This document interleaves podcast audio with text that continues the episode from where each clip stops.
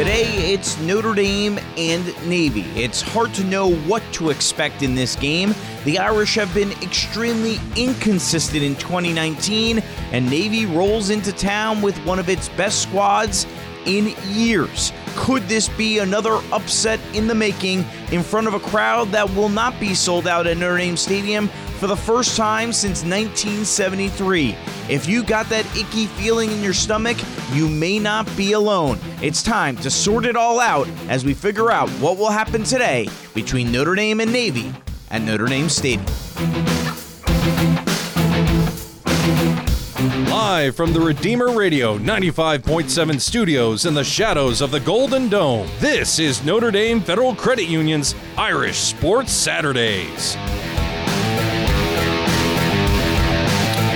It's a top 25 showdown at Notre Dame Stadium this afternoon. The 93rd all time meeting between Notre Dame and Navy, and history will be made for the first time since 1973. A Notre Dame game at Notre Dame Stadium is not expected to be a sellout. Welcome to Notre Dame Federal Credit Union's Irish Sports Saturdays, Notre Dame FCU, where UBank does matter. Angelo DiCarlo alongside Kevin Downey, and Kevin the Irish with a very nice 38 7 win on the road at Duke last week. Ian Book played well, but now a big challenge ahead of this Irish team this afternoon when things kick off at 2:30.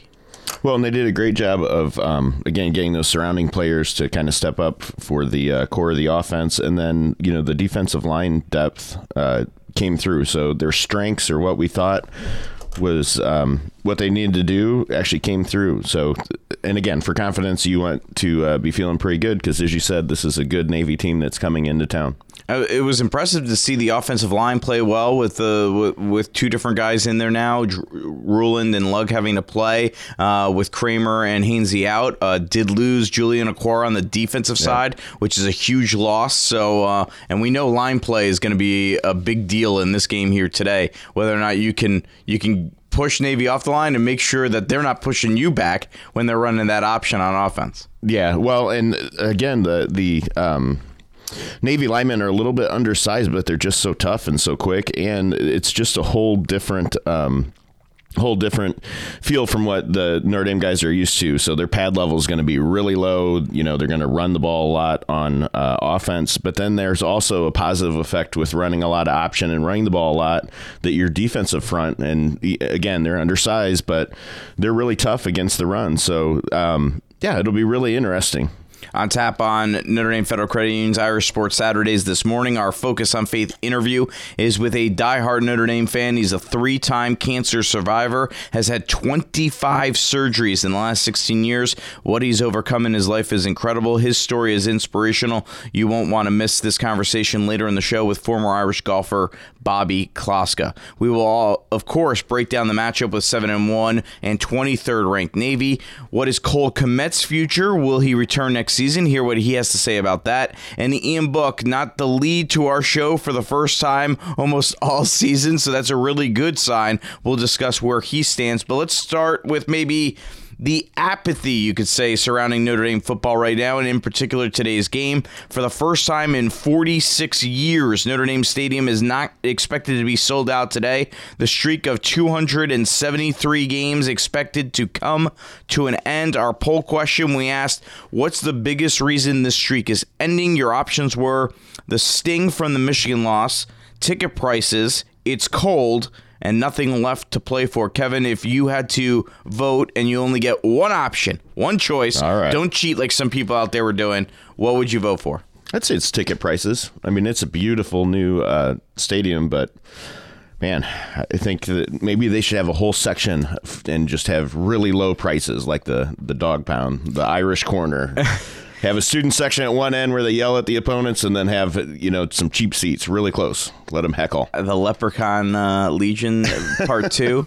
you know, you got that in the student section. They could have the the that version. I mean, here's the thing though: the ticket prices for today are face value is forty five bucks, and you could probably get it on secondary market. I mean, right now, I I mean, we could probably jump on StubHub and Vivid Seats. You might be able to bring the boys over there for twenty five dollars a person. Um, it's possible that you could probably find some cheap ones. Um, right now, that is the leader. It's got thirty two percent of the vote. Uh, nothing left to play for got twenty five percent of the vote. It's cold got twenty eight percent, and the sting from the Michigan loss got fifteen percent. But if you add together the sting from the Michigan loss, nothing left to play for, forty percent of the people, you know, it's based on the way this season has gone in, in some form, and I think that that's understandable of of of where this team stands. It, it might be a different story if this team's undefeated. It might not be. Yeah. You know, three games in November, and you know you, you you look at the home slate, the fact that you had New Mexico, Bowling Green,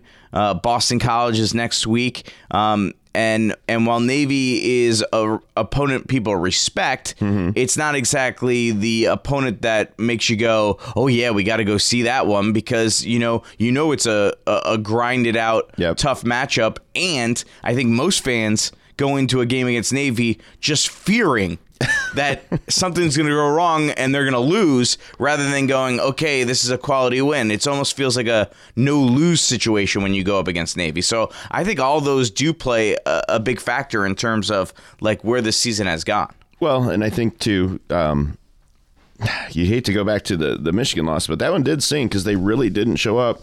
Again, would it be whole a whole different deal if they were still um, ranked high and undefeated? I'd say probably people would be willing to weather the cold. All right, we asked people on social media about that, and uh, we heard the percentages. Here's some of the responses. Big Dave said, uh, "It's cold and nothing left to play for. You cheated, Big Dave. You're only supposed to give me one answer." Uh, Marcus said they got what they wanted, the maximum ticket price the market would bear. They were going to continue raising them until this happened. The weather, the opponent, the lack of playoff hopes were all factors, but the price tag was the primary deterrent to me. Scott Hums, uh, old friend of the program, the sellout ended years ago, and he just stopped caring about the streak, so they didn't use creative accounting to keep the streak going. Now, they have in the past, you know, admittedly, have asked some corporate sponsors, eh, you wanna, group. you you want to you want to buy these last 2000 tickets and give them to your employees and i think one of the reasons why they didn't do that was well then they were going to have to do it again next week because the boston college game is going to be probably just as as big of a problem as well. Um, Jennifer Blair wrote ticket prices and scalpers getting to inflate prices, keeping the average Joe from being able to buy good seats. Also, I am short. I ended up surrounded by tall fans who stood the entire game. I got to see TV has the better seats and the better price. Okay, that's understandable. That is a problem in sports of all kind now, right? People Yeah. got their big 50 inch TV at home. Um, they can be warm. Uh, they can have all their food. It's an all you can eat buffet at home, and you don't have to pay anything, and you save a lot of money. So I think that definitely is probably one of the biggest factors. And maybe I should have put that one on the poll, but um, that that certainly matters as well. Well, comfort, but again, the uh, Notre Dame football stadium, sometimes we take it for granted. That's a destination. People will travel a long way to come to uh, experience a game. You know, a- and then uh, some more replies. Uh, Katie wrote uh, ticket prices and the way ticket package was set up. I love ND, but this is on the university. Now, again, I'm going to point out right now you can get tickets for 45 bucks. You can go on the secondary market. You may be able, to get them for 30 bucks. Uh, so keep that in mind. If you're listening right now and you're like, man, I can't afford them, eh, you, Yeah, you might you be able to. today. Maybe you can. I mean, forty-five dollar ticket is is pretty affordable, um, and it's probably one of the lower tickets they've had for for quite some time. Um, let's see here. Lucas wrote a combination of increased prices and nothing left to play for. Um, Chad Miller, I think between it's getting in the into the colder months and plus there's nothing really left to play for except to really win and hope to get to a New Year's Six bowl game. And, and I, again, I, I think it is a combination. I, I didn't want to let people vote for a combination because obviously if I said all of the above, it would have probably gotten 98% of the vote. Um, but I think that's understandable why it's a combination, right? You throw in the ticket prices when you uh, you've had two losses, you get pounded by Michigan. Um, that the apathy's down a little bit. It's like, well, do I want to take a family of four and end up having spend four hundred dollars once you eat and everything like that, and, and, and all that sort. So uh, that that makes sense that all of that plays a factor. Well, and the cold too. Um, I saw a little thing that was kind of interesting where they had have been doing a lot of those Shamrock Series games kind of out and away in November to keep you out of the cold. And again, now that I'm a retired football coach, I'm not as tough as I used to be. So the cold would weigh in on my factor for if I wanted to go or not. Now, uh, Jack Swarbrick uh, did an interview with the South Bend Tribune, and I want to read you a quote here if I can pull it up. Of course, my phone crashing on me as I try to. Um, that um, this is good spin central by the Notre Dame athletic director. But if my choice is 77,622 people in an environment that's not really good versus 75,000 in a raucous environment, I'll take the latter every time. As if the 2,700 fans that aren't showing up are all ones that would be sitting on Their the hands. ground, their hands the whole time. I mean, let me tell you, the 75,000 that are going to be there today may not be that loud at times either. So uh, that was a nice theory by the Notre Dame athletic director, but um, I'm going to call baloney on that one. Well, and you have to spin it right.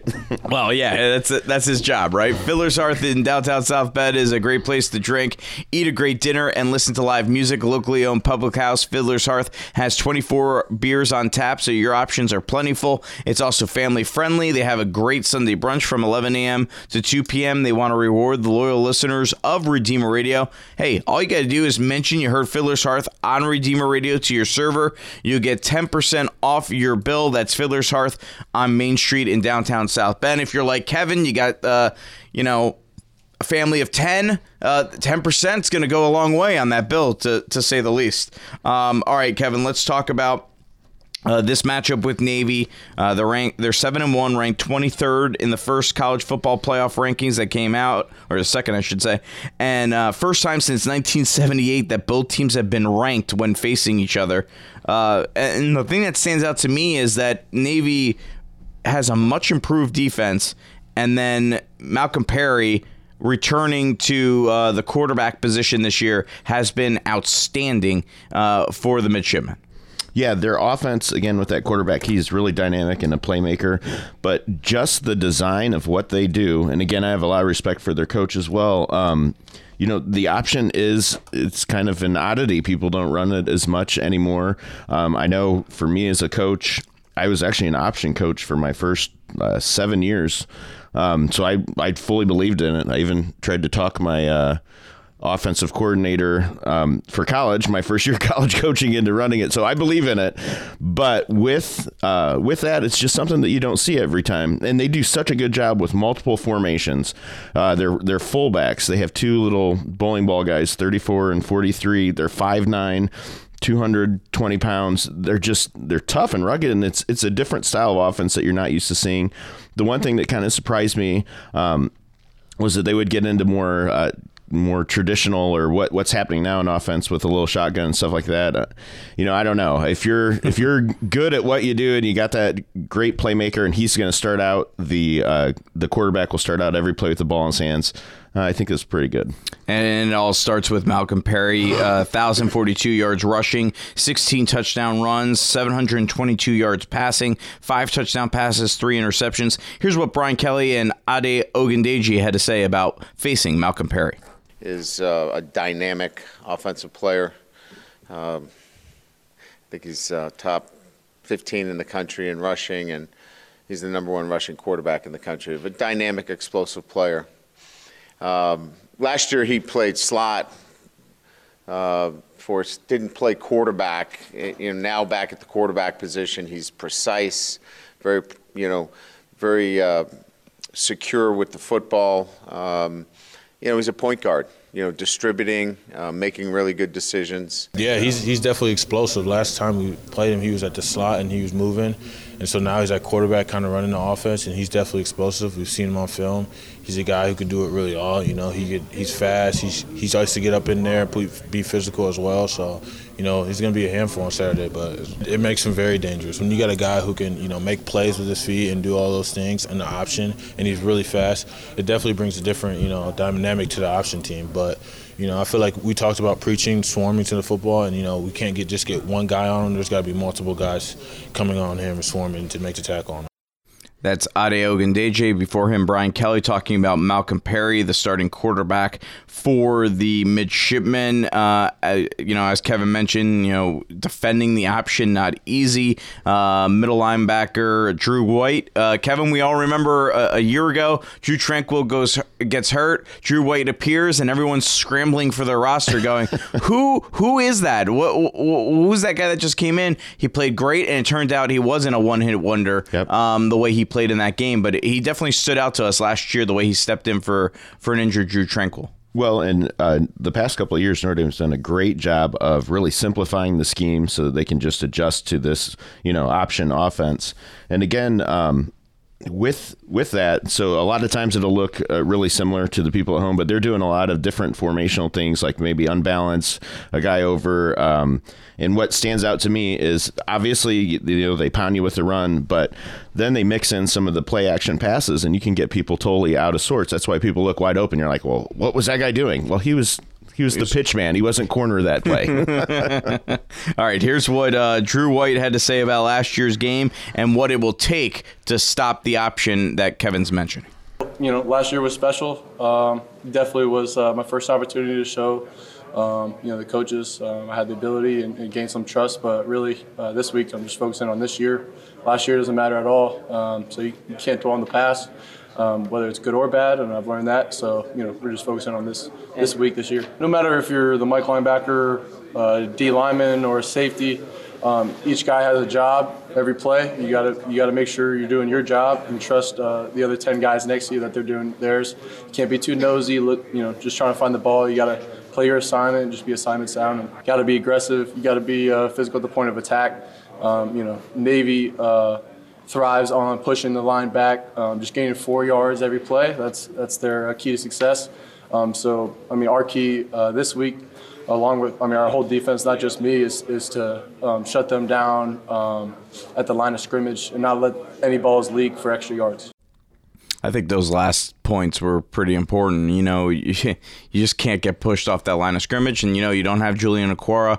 um, and, and I don't know how much he would have. He, actually did well in last year's game, but uh, Jamir Jones was uh, very good in last year's game as well, and he'll definitely start uh, he, here today. But uh, that defensive line, getting those chop blocks, that's that's uncomfortable and unnatural when you when that comes to you. And this is always a game where you fear for injuries. Yeah. But and then as a player, if you're thinking about that, that then means you're going to be less aggressive. Bad things can happen, and your assignment football. So again, it's not just put your hand down and when that guy moves, I'm going to attack. You're thinking oh, I got to tackle the fullback to quarterback to pitch. Like there's just a lot more thinking, and and pad level has a lot to do with it. Those guys are little and quick, and they come off low and hard. So um, you know they're they're it's it's odd. It's something that they don't face every day, and I know that in the past few years, Notre Dame's done a great job of preparing for it. But that's why I think um, you know it's going to be a close game, and obviously the rankings um, kind of match up. This is a very good Navy team, and we talked earlier. They had a rough year last year, so a lot of yeah, those younger guys, ten last year, a lot of those younger guys got to play. Like for example, their slot receiver now being a quarterback that's pretty dangerous.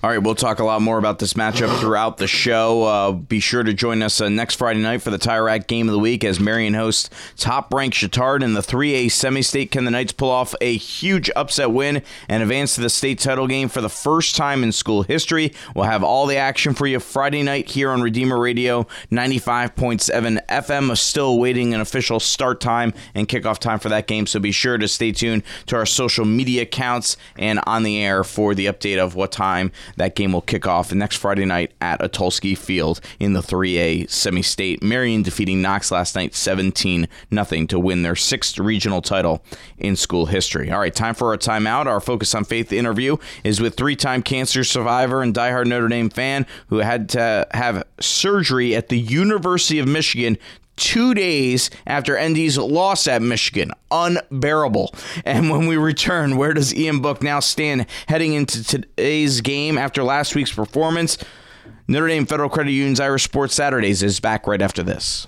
Does debt have you down? Are you worried about your credit cards, your mortgage, or keeping your car? Notre Dame Federal Credit Union can help. Our people are trained to be financial physicians. They can give you a checkup, help you to heal, and then stay healthy. Don't be embarrassed, it's why we exist. When your body is sick, you go to see a doctor. When your finances are sick, you go to see the friendly folks at Notre Dame Federal Credit Union. You already share our values. Why not share in our benefits?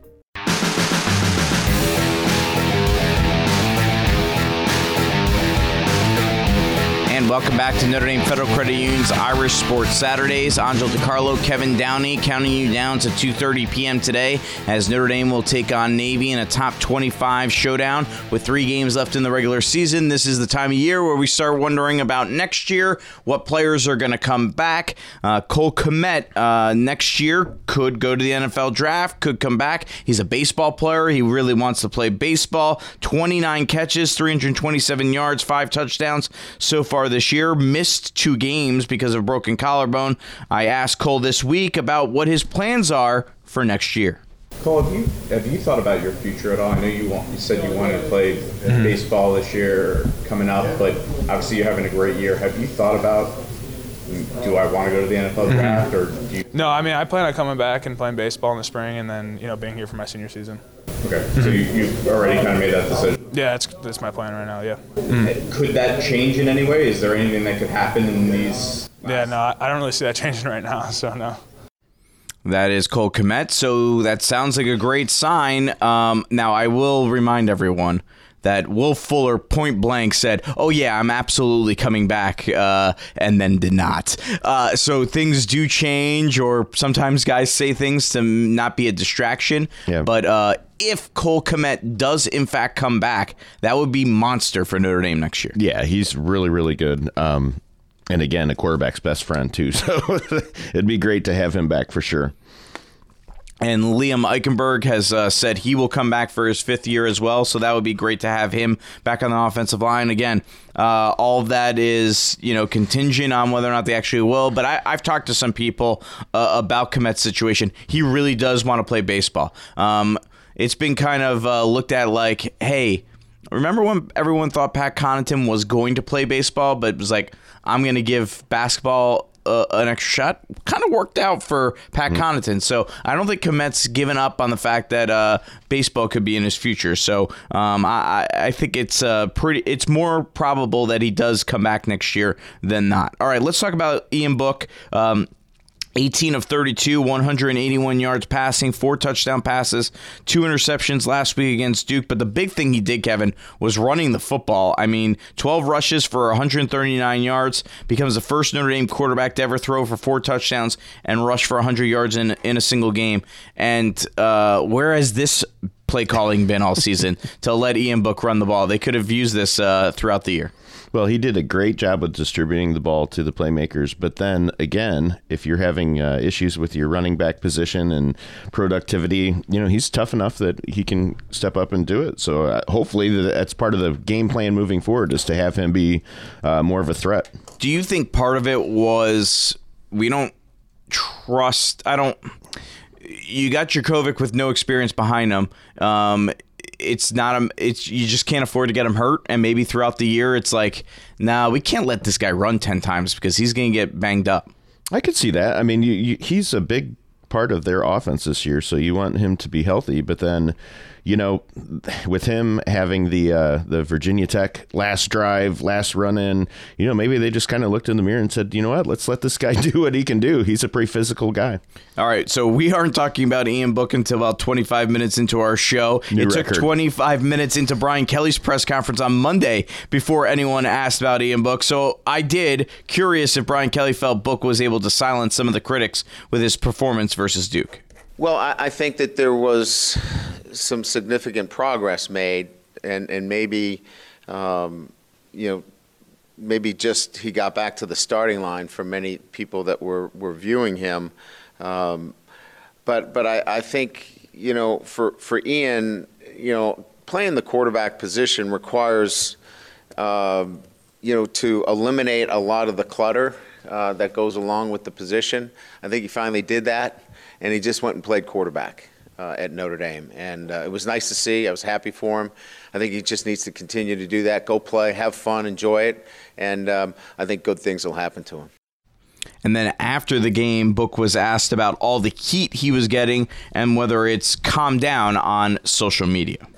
Not really sure if it's died down. I don't pay much attention to it, but um, yeah, I learned that it's really the, the guys that matter, the guys on the team, and um, Notre Dame you know, you play at Notre Dame for big games, and it's part of it. You get you get a lot of haters, and it's just the way it is. And but honestly, none of those people matter. It's about the guys playing on offense, and that's what I learned from it. Was just focusing on the guys and having fun. It, there's no point letting any type of outside noise really get to you. At Notre Dame, you're gonna hear it no matter what. Social media is a big one. Um, you're gonna hear the noise. You're gonna hear the what, what people are saying. Um, it's just kind of like it's just it just happens. Social media is obviously a big one, but like people on campus, fellow students. Uh, no, I, no, not there, but really, really social media, and that means pretty much nothing. So at the end of the day, it's about having fun with the ten other guys on the offense and the whole entire team. Um, you know, during the game. So he wasn't getting he wasn't getting yelled at by by his classmates. It was it, it was the people on social media, which you would expect. Yeah. And, and, we talked about this over the last couple of weeks. That's something that people ten years ago, twenty years ago, thirty didn't years ago didn't have to deal with. You you were able to isolate yourself and not have to hear from uh, you know Joey Bag of Donuts out in Ohio who's complaining about what you're doing. So uh, that's something you had to deal with. And I think now he's learned. Mm, maybe I'm going to turn Twitter off and. Uh, yeah and not look at that right now. Well, and I think it's really important, uh, again, kind of the bunker mentality, but just to focus, as he said, on the guys on the team. Um, and you know it's it's tough with today's social media, but everybody's really uh, tough behind the screen, right? Well, they could definitely use uh, Ian Book playing uh, to his best level today as they face Navy today. They got to maximize those possessions. We'll we'll talk about that uh, still to come here in, in, the show. Our title sponsor for Irish Sports Saturdays is Notre Dame Federal Credit Union. Did you know that Notre Dame FCU provides financial assistance to help our members at participating Catholic schools? To find out the details, ask your local Catholic school principal, Notre Dame Federal Credit Union, you're ready to share our values. Why not share in our benefits? Time for a timeout. Up next, it's an inspirational story from a diehard Notre Dame fan who has defeated cancer three times and calls his battles with cancer a blessing. You won't want to miss this Focus on Faith interview with Bobby Kloska next on Notre Dame Federal Credit Union's Irish Sports Saturdays. We know you like football. So do we. We're TireRack.com, and this is our version of a two minute drill, except it's only 30 seconds. TireRack.com has an enormous selection of tires. Not sure which ones to buy? Use our tire decision guide to find the right tires for your vehicle and the way you drive. Then get them shipped fast and free on all orders over $50. Shipping is in as little as one day, free. TireRack.com ships to independent, recommended installers. TireRack.com, the way tire buying should be. Touchdown!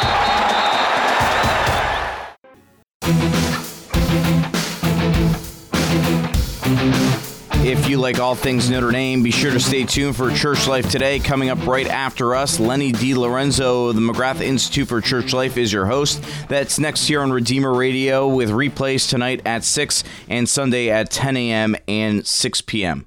Bobby Kloska may not be a name you recognize because he's not a former Notre Dame football or basketball All American. He's former Irish golfer who graduated from Notre Dame in 1990. He's 52, married, and a father of five kids. In 2003, at the age of 36, he was diagnosed with Hodgkin's lymphoma, cancer. His story is an inspirational one because he's defeated cancer now three times and has had to endure 25 surgeries in his life. He's also a diehard Notre Dame football fan since he was a kid, and as you will hear from his story, there's a lot of crossover in how Notre Dame football has played a role in his life through his battles. He's a devout Catholic who views his battles with cancer as a blessing. Think about that. Cancer as a blessing. A few weeks ago, he had surgery done in his vocal cords for the 19th time. The surgery was done at the University of Michigan two days after Michigan crushed Notre Dame. That's where our conversation begins. Here's Focus on Faith with Bobby Kloska. I, I want to start with the fact that you're the reason Notre Dame got pounded by Michigan. You're going into surgery two days later for your 19th vocal cord surgery, and I, I just think everyone who knows you was wanted to make sure that the doctors up at the University of Michigan were uh, were, were were happy and ready to go. So uh, I think it's your responsibility, don't you think? the the problem is my surgeon at the University of Michigan is not only works there, he's an undergrad Wolverine, and his daughter had to choose between Notre Dame and Michigan, and he got her to choose Michigan. So he is a fan. And uh, yeah, this will tell you how kind he is and thoughtful. He knew that I was not feeling well and that I wouldn't be able to attend the game. So when the game was over, he pulled out his phone and took a picture of the scoreboard and then printed it out for me and gave it to me in the pre-op uh, section when he comes to talks to me and he gave me this little gift and it was the scoreboard of michigan 45 notre dame 14 and just what a thoughtful kind guy he was to do that for me And here you are. Your voice is sounding uh, much better than it's been for, for the last year. So obviously, it worked to your advantage that Notre Dame got crushed in that game. It did. It. I absolutely. Uh, you know, even out of the worst, horrible evil, good things can come. Right. I remember. I remember texting you that I was uh, praying for Michigan so that to help you out, and you just sent you just sent me the stop sign. Right. No, I would believe me. I wanted to win. I, in fact, that was that was. It's the most highly branded hospital I've ever been to every single piece of equipment has a block M on it, including the wheelchair that I had to ride in as they wheeled me into um, surgery. So it, it was humbling. Your story is an incredible one. Uh, all the battles you've been through over the last, uh, you know, 17 years or so, and, and all the cancer that you've beaten. Uh, you know, we we joke about the vocal cord surgery that you've had, but you know, um, you first got diagnosed in 2003 with with cancer, and you know your wife's pregnant you know uh, all that went through just how difficult was the first time you had to battle through it with everything that was going on in your life as you know a young dad really yeah i would say it was incredibly difficult um, and yet uh, as hard as it was and as uh, panicked as other people were um, i felt a peace and it's hard to describe, but I never felt panicked. I always felt like the Lord was with me. And we had, I mean, Margie gets really sick when she's pregnant. She was sick. Um, we had uh, basements flooding and we had car accidents and we had, um, you know, all this uh, six months of chemo. And I got every side effect they warn you of. I mean, I was like the poster boy of every side effect when they read that to you ahead of time, they have to go through each one and it kind of freaks you out. I got just about everyone. Um, so it, I would say the, the level of difficulty was high, but the level of grace from God was also high. And um, in some ways, it's not that hard to have cancer because when people are really worried about you and you're suffering and you feel bad and everything, everybody's nice to you. And they're nice to you in a way that um, is overwhelming. How people reach out. And when they would love on my children or my wife, that they were loving me by taking care of them. And you would never see that from people if you didn't have cancer. But here's the dirty little secret. And I always feel bad for people who have the same symptoms I have but don't have cancer. Because if I have a headache or my mouth hurts or something from chemo, it's because he has cancer. So everybody cuts you a break, everybody comes to your rescue. Anji, you could walk around with a headache that's worse than mine and some canker sores that are just as bad as mine, but you don't have cancer and nobody nobody cares about yours because I mean, no one would care about me anyway. But that's beside. well, I mean, maybe you and my wife. But. Right. It's just there. There are benefits of um, there are blessings that come with cancer, and it's really, uh, I think it can be overblown how hard it is. It's hard, but you also get a lot of love and support that you wouldn't get otherwise. Bobby Kloska, Notre Dame alum, joining us here on Notre Dame Federal Credit Union's Irish Sports Saturdays, our Focus on Faith interview. Uh, you know, faith is obviously an incredible part of your life. It's always been uh, a huge family, uh, probably people listening. Um, you know, if we just get half your family listening to the show, our ratings are through the roof. Um, talk about faith uh, growing up and how critical that was for for you, you know you when when you're just a, a little kid. You know, it's it's funny, but there were there were three or four constants in my life. There were maybe four things I knew were true and were kind of pillars of our family life growing up. I'm one of 13 children. I was the f- fourth oldest, so family was still small when I was born. I was the fourth. There were going to be nine more. Uh, number one was that uh, mom and dad, it was always family first. It was always take care of your family, take care of your brothers and sisters. Along with that went our Catholic faith. It was unquestioned. We had a crucifix in every room of the house. We prayed the family rosary growing up. We weren't asked if we wanted to go to Mass. We just did it and nobody questioned it. And it was beautiful. It wasn't like we always wanted to go, but um, it was part of our self conception is that we are Catholic Christians. Um, so, family, faith, um, academics, and I swear to you, Notre Dame football. Uh, I mean, my first memory as a little boy was Joe Theismann scoring a touchdown and my dad picking me up and throwing me up to the ceiling and catching me. And I I'll never forget that. And number seven has been my favorite number since then. And um, I would just beg for Notre Dame to score touchdowns so my dad would pick me up and throw me. Uh, that's the first memory I have in life. And so those things were all intertwined. I mean, I, they were all part of it. And, uh, you know, we were told you got to work hard, you got to study hard, you take care of your family, you pray, and you, um, grow closer to God and, and go to Mass and the sacraments, and you root for Notre Dame. I mean, that's part of the deal. So then you fast forward to 2007, and you're in what your third bout uh, of cancer, and you're sitting in a hospital. You're basically there for 30 days, and Notre Dame can't win a game. That probably didn't help the cause, then, did it, for a diehard Notre Dame fan like you are? I got to tell you that. Um, so I'm in a germ-free environment. If people come into the room, they have to scrub down. They have to be totally covered. It's like the old the old days. They'd put a bubble around you now they make everything clean and you can just be in your uh, hospital gown. Um, being in the same small room, suffering physically, intense suffering, I looked forward four weekends in a row. I just looked forward to a Notre Dame game, and I just wanted to to uh, enjoy the game. And when Notre Dame wins, it always gave me hope. It was just like sort of like the universe's right and I can be happy or whatever. We lost every game. That was Charlie Weis's three and nine season or whatever.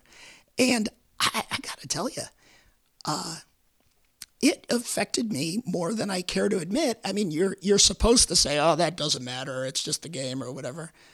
It just made me depressed, and uh, you know, the there weren't any windows, and when it was, it was cloudy, and I'm suffering, and all I needed was a victory. So the beautiful thing was that the Notre Dame basketball program read about uh, me complaining about that in the South Bend Tribune. They did a story on me, um, and they sent me a care package of victory stuff for the basketball team. Uh, and Mike and his wife were really kind. Um, and so that that helped me through uh, you know, fill the gaps, but it doesn't totally eliminate the sting of losing four games in a row. And then Mike Brey gave you a inspiration award in 2008 as well. Three-time cancer survivor, diehard Notre Dame fan Bobby Kloska joining us here on Notre Dame Federal Credit Union's Irish Sports Saturdays. Um, you know, during these battles, you had some incredible challenges beyond just the cancer that challenged, maybe challenged your faith a little bit. H- how did you stay? So I shouldn't say it challenged your faith. It could challenge your faith, and it didn't challenge your faith. How were you able to stay so positive through um, some inc- excruciating times? All I can tell you is that grace is a gift, and I got many gifts. Um, no matter how, when things kept getting worse and worse and worse, I grew closer and closer and closer to Christ. And there are many places in the scripture where he says, If you wish to be my disciple, you must pick up your cross every day and follow me. No servant is greater than the master. And if you sit there and focus on his life and everything he went through, I mean, it did not end well. It ended with him on the cross in despair, calling out to his father, saying, Why have you abandoned me? He felt that despair. And at the foot of the cross was his mother, who never left him. So, if um, I could somehow try to emulate Christ and to hang in there, hang in there, and share in his sufferings. And then I could take that. And here was the beautiful thing the more I suffered, the more I would take my suffering and I would say, Lord, I offer this to you. And I would pray for people. And uh, more of my prayers for people were answered when I was suffering than at any other time of my life. So, like, when your prayers are so efficacious and so powerful, I don't, you know, I'm sitting there. It's not because I'm some virtuous person. I'm sitting there amazed too. I'm like, I'm really praying for these people and things are happening. And then people come back and they're like, you can't believe what happened. I just considered it my job to accept the suffering with gratitude, be cheerful as possible, and pray for people and using that suffering, offering my suffering when I was little, my mom, whenever something bad happened and we didn't get something we wanted or we were at a headache or whatever, she would always say, Polish people always said this offer it up. You take that and you offer it up as a prayer and say, Lord, I give this to you. And it was really that advice early on from my mom, my grandparents, that we said that all the time. It really carried me through. And I would say today, I'm grateful for my cancer. I'm grateful for this suffering because it really brought me closer to God in a way that I didn't even know was possible. I didn't even know there was such intimacy and closeness to God that was possible. And uh, this suffering showed me something. And now I feel like to those who have been given much, much shall be asked. And so my life now is trying to pay it back, pay it forward. I feel like I've been given this abundance of love and grace from God, and my job until the day I die is to try to help as many people as possible, try to get as many people to go to heaven, love on people as much as I can, and uh, obey the, the, the two great commandments. Love the God, love the Lord your God with all your heart, all your soul, all your mind, all your strength, and love your neighbor as yourself. So that's what I focus on every day. That's my life. And the cancer helped me do that. Even the losses of Notre Dame football, which made me suffer more, helped me to do that. Because sometimes evil prevails, right? Sometimes Notre Dame loses. three-time cancer survivor, diehard Notre Dame fan, Bobby Kloska, joining us here on Notre Dame Federal Credit Union's Irish Sports Saturdays. Uh, you, you mentioned till the day you die. Were there times when you thought today's the day, this might be it? Um, you know, I really wasn't thinking that, but other people were. So when I was in the hospital room, twice when I was I was hospitalized for a month twice, two separate times at the University of Chicago. Both times I hit a critical point in the stem cell transplant time where half of the people that do this die. And um, I looked bad, and people started showing up. Unexpected people, kind of people that I'm not in that great a touch with, but lots of people showed up at my bedside and they started telling me things. And that's when I realized they think that they may never see me again and they're just trying to. And so it was very touching. But I'd be sitting there thinking, dude, I'm not going to die. You don't get it. But, um, but I looked like I was. So that was twice. And then there was a third time after that where in my I had to live in my parents' house away from my family for 5 months. And I got very very ill. And I was uh, freezing cold, shaking uncontrollably, headache, nausea, throwing up. And uh, and my parents and my sister and my wife thought I was uh, in trouble, like I was going to die and we were going to the hospital. But then in came uh, Father Robert Melnick, a Franciscan friend of ours, and he prayed over me. And he actually prayed prayers against the devil of exorcism over me. And I immediately got better. And then they took me to the hospital and they checked me out and they said, There's nothing wrong with you. And I did not manifest any sy- symptoms. Let me tell you, Anj, that very much got me to believe in the existence of a spiritual world of angels and demons. And uh, there's a little bit more to that that I won't share on a radio interview, but I profoundly, it's not faith for me that believes in the spiritual supernatural world. It goes beyond that, it's evidence. I mean, it is hardcore evidence. I know it um, because I've experienced it directly, and I consider all that a gift. Bobby, thank you very much for sharing your story, and uh, hopefully the Irish can get you a few more victories to help you feel better. Please, it would make me feel much, much better. And how about a national title? Bobby Kloska, thanks for joining us on uh, Focus on Faith. Uh, Kevin, uh, he's your brother-in-law, and I, I, know you know him very well, but it's certainly a very inspirational story within the hundreds of the Kloskas that are in the fam. Well, and I think yeah, he's just a really neat, uh, unique man, and the and his faith is so strong. And as you said a couple times, just to view cancer as a blessing in his outlook. Um, I mean, it's it's really amazing, and it's kind of one of those things where you can you can be close uh, with someone, um, but then when you take another look at him, it's really kind of eye opening. So uh, he's a very inspiring person, and I maybe not to the level uh, that he is. Also want Notre Dame football to win because it's it's more enjoyable here in South Bend. uh, you know, for those that don't know, uh, Bobby also helped start Catholic Radio here in in Michiana. Uh, and you know, a year and a half ago, I didn't know him at all. He reached out to me on Twitter when I left WNDU and was like, "Hey, if you ever need anything," and I'm like, "Who's this guy?" and my wife said, "Who's this guy?" We actually ended up reaching out to him, and he's the person that made the connection for uh, for me to be here, Redeemer Radio, being with all of you here today. So uh, can't thank Bobby enough, and that's what what he does. He helps other people. Yep. Um, works at Notre Dame Federal Credit Union as the chief partnership officer, doing a great job there for Notre Dame FCU.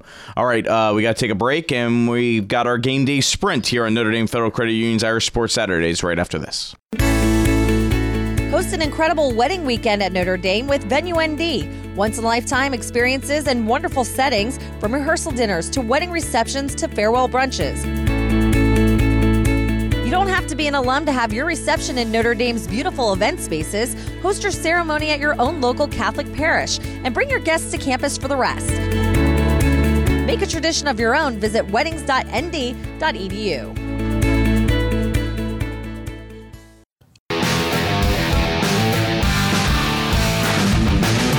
want to thank we want to thank Tire Rack for being such great supporters of Redeemer Radio. The folks at Tire Rack underwrite our internship program with high school students from Marian and St. Joe. The students are getting college level internship experience thanks in large part to the generosity of Tire Rack. More tires, great prices. Visit TireRack.com. All right, Angel DiCarlo, Kevin Downey, game day sprint. We're talking about Notre Dame and Navy. 93rd straight meeting between these two teams. Irish lead the all-time series 78 to 13 to 1. Notre Dame has won every year from 1964 to 2006. Then Navy beat ND in 2007 in triple overtime. The Mids have now defeated Notre Dame in 2007, 2009, 2010, and 2016. 2016 is the one I'm thinking about here today, Kevin.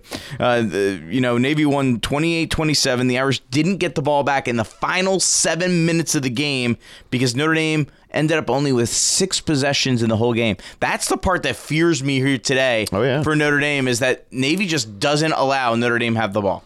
Well, and that's the benefit of running the ball. The clock just keeps running and running and running. Um, and then it sets up for those big play action passes. And again, we talked about earlier that quarterback is really dynamic. He can make some things happen. All right, limited possessions is a big thing against Navy. Here's what tight end Cole Kmet and offensive lineman Liam Eichenberg had to say about that. If you get nine possessions, you're usually luck- lucky against Navy. So uh, definitely got to take advantage of the times that we have the ball and be able to score touchdowns. It's a big deal. I mean, it changes the mindset a little bit. You just got, you really got to be cognizant of that. But uh, it's something that you know we kind of when, when we take the field, we're always expecting to score. So that's something that we just got to you know be really focused on and really focused on executing the plays that you know Coach Long calls and being able to execute at a high level. You see it every year. Navy does a great job. I mean, they chew time out of the clock like like no other team will play against. Um, you know, we just need to.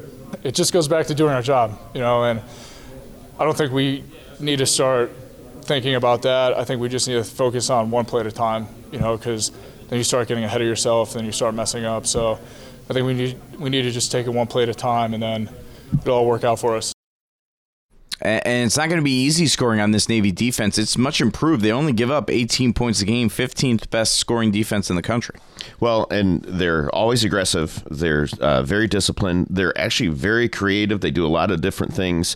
Um, you know, they're undersized. Their biggest uh, player is their defensive lineman, number 96. He's six six. Otherwise, these are little, tough, aggressive guys. And the one thing that I would look out for is I'm, or that I will be watching for the game, when they crowd the line of scrimmage, something's going to happen. It number one, it, it's their strength. Their front does some different things, and they can drop guys out in zone drops. But more than anything, then some of their weaknesses would be their defensive backs matchups. So it's going to be a big play one way or the other, and they don't do it every time. So when you see them all crowding the line on defense, something exciting is going to happen one way or the other. All right, here's Brian Kelly on Navy's defense. uh, the changes that they've made. Uh, I think what's impressive, I think the top offenses that they've played, they've kept them to over 100 yards less than their their normal averages. Um, their rush defense is outstanding. Uh, they've been very aggressive. Um, so, you know, from a, a transformational standpoint, their defense is so much better uh, at everything that they do, from coverage to uh, getting after the quarterback, tackling. Um, and again, it shows statistically in terms of where they are and how they're playing. And then, of course, on the other side of the ball, we talked about this at the top of the show. Malcolm Perry, fantastic at quarterback. Uh, Carothers and Smith are the fullbacks. Uh, they've done a great job this season. All right, what worries you most if you're Ken Niamato Lola? Um, I would say just some of the big, um, my defense, uh, getting a ball thrown over my head, some jump balls, and those guys scoring quickly. Yeah, I'm going to say just Ian Book playing uh, like he did last week. All right, let's get into our predictions uh, here today. We've got uh, two Downey sons in the house, uh, Joseph and Michael. Uh, Joseph, of course. Andrew. or Michael. Baby Joseph, Jo- yeah, baby Michael, sorry. Joseph and Andrew. Uh, Joseph, you picked Clemson last year. Who are you picking here today? Um, Notre Dame 28, Navy 31. Oh, he's Whoa, going with Navy. Oh, boy. How about you, Andrew? I I think Notre Dame 27, Navy 14. All right, Bo- uh, Nice. Uncle Bobby will get you a gift, and uh, you'll be shut out, Joseph. Uh, Kevin, what do you got?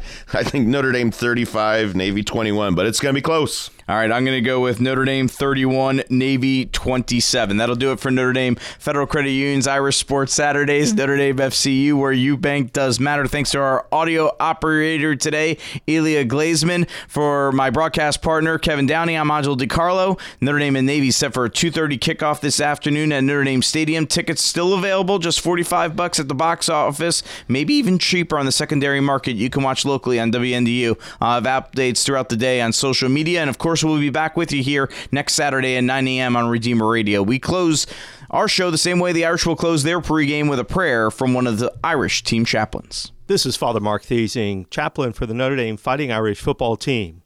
Let us pray. Our Father, who art in heaven, hallowed be thy name.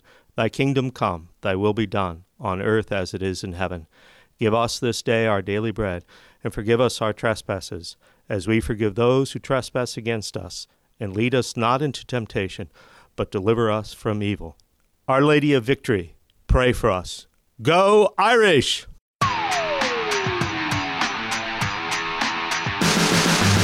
This has been a presentation of Redeemer Radio Sports. Thanks for joining us for Notre Dame Federal Credit Union's Irish Sports Saturdays. Enjoy today's game.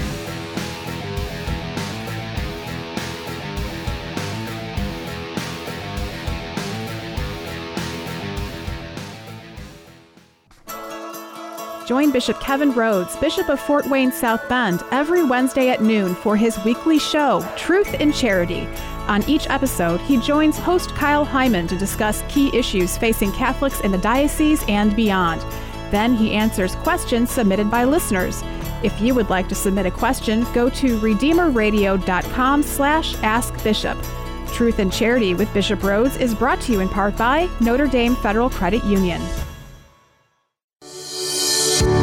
Imagine a world with no poverty, a world where everyone has food to eat, clothes to wear, and is able to make rent each month. The St. Vincent de Paul Society is working towards that goal. We are committed to ending poverty by serving our community one neighbor at a time. We have seen the power one person can have on those we serve. Join us in the fight against poverty. Visit svdpsb.org or call 234 6000 for more information.